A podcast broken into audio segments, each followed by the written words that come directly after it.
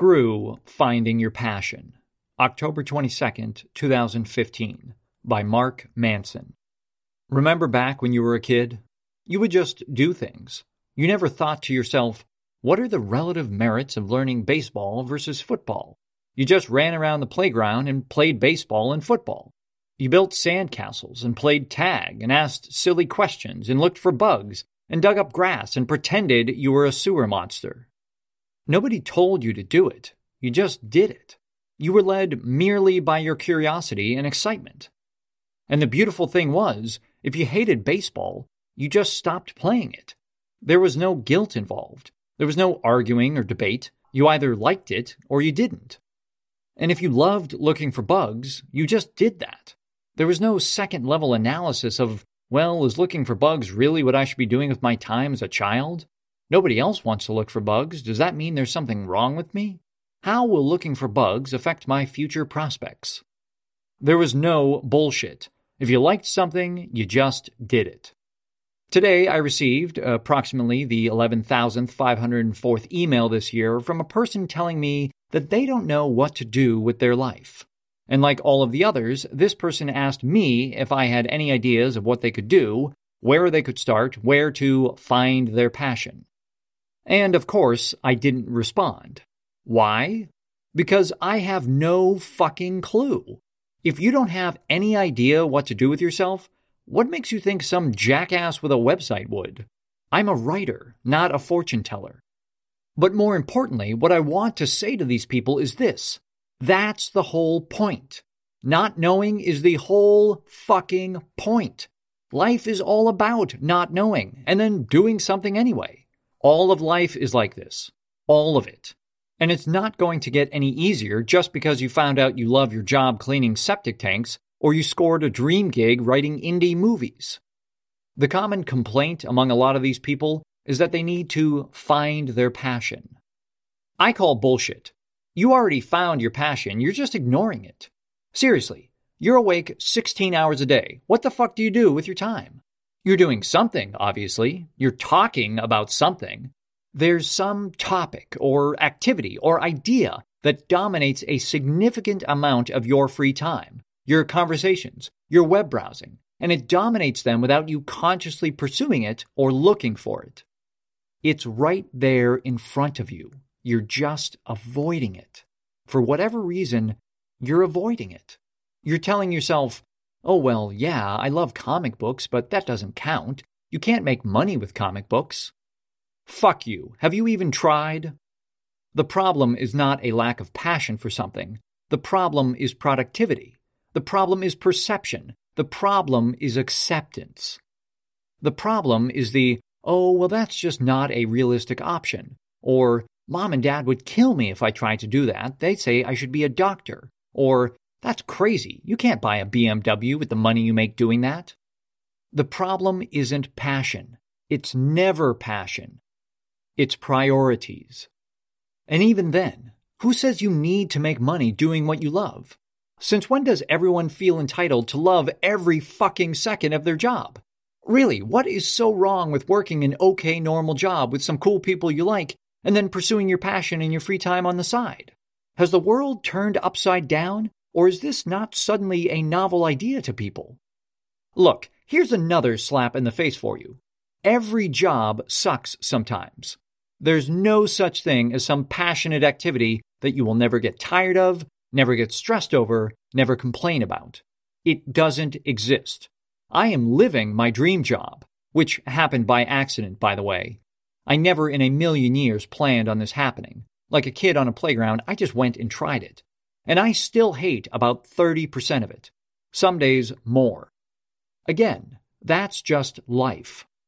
The issue here is, once again, expectations. If you think you're supposed to be working 70 hour work weeks and sleeping in your office like Steve Jobs and loving every second of it, you've been watching too many shitty movies. If you think you're supposed to wake up every single day dancing out of your pajamas because you get to go to work, then you've been drinking the Kool Aid. Life doesn't work like that. It's just unrealistic. There's a thing most of us need called balance. I have a friend who, for the last three years, has been trying to build an online business selling whatever it hasn't been working. And by not working, I mean he's not even launching anything. Despite years of work and saying he's going to do this or that, nothing actually ever gets done. What does get done is when one of his former coworkers comes to him with a design job to create a logo or design some promotional material for an event. Holy shit, he's all over that like flies on fresh cow shit. And he does a great job. He stays up to 4 a.m., losing himself working on it and loving every second of it. But then, two days later, it's back to, man, I just don't know what I'm supposed to do. I meet so many people like him. He doesn't need to find his passion. His passion already found him. He's just ignoring it. He just refuses to believe it's viable. He is just afraid of giving it an honest to God try. It's like a nerdy kid walking onto a playground and saying, Well, bugs are really cool, but NFL players make more money, so I should force myself to play football every day. And then coming home and complaining that he doesn't like recess. And that's bullshit. Everybody likes recess. The problem is that he's arbitrarily choosing to limit himself based on some bullshitty ideas he got into his head about success and what he's supposed to do. Another email I get all the time is from people wanting advice on how to become a writer. And my answer is the same I have no fucking idea. As a kid, I would write short stories in my room for fun. As a teenager, I would write music reviews and essays about bands I loved and then show them to nobody.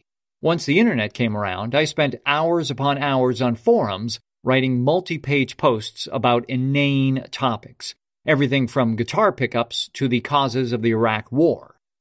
I never considered writing as a potential career. I never even considered it a hobby or passion. To me, the things I wrote about were my passion music, politics, philosophy. Writing was just something I did because I felt like it. And when I had to go looking for a career I could fall in love with, I didn't have to look far. In fact, I didn't have to look at all. It chose me, in a way. It was already there. Already something I was doing every day since I was a kid, without even thinking about it. Because here's another point that might make a few people salty. If you have to look for what you're passionate about, then you're probably not passionate about it at all. If you're passionate about something, it will already feel like such an ingrained part of your life that you will have to be reminded by people that it's not normal, that other people aren't like that.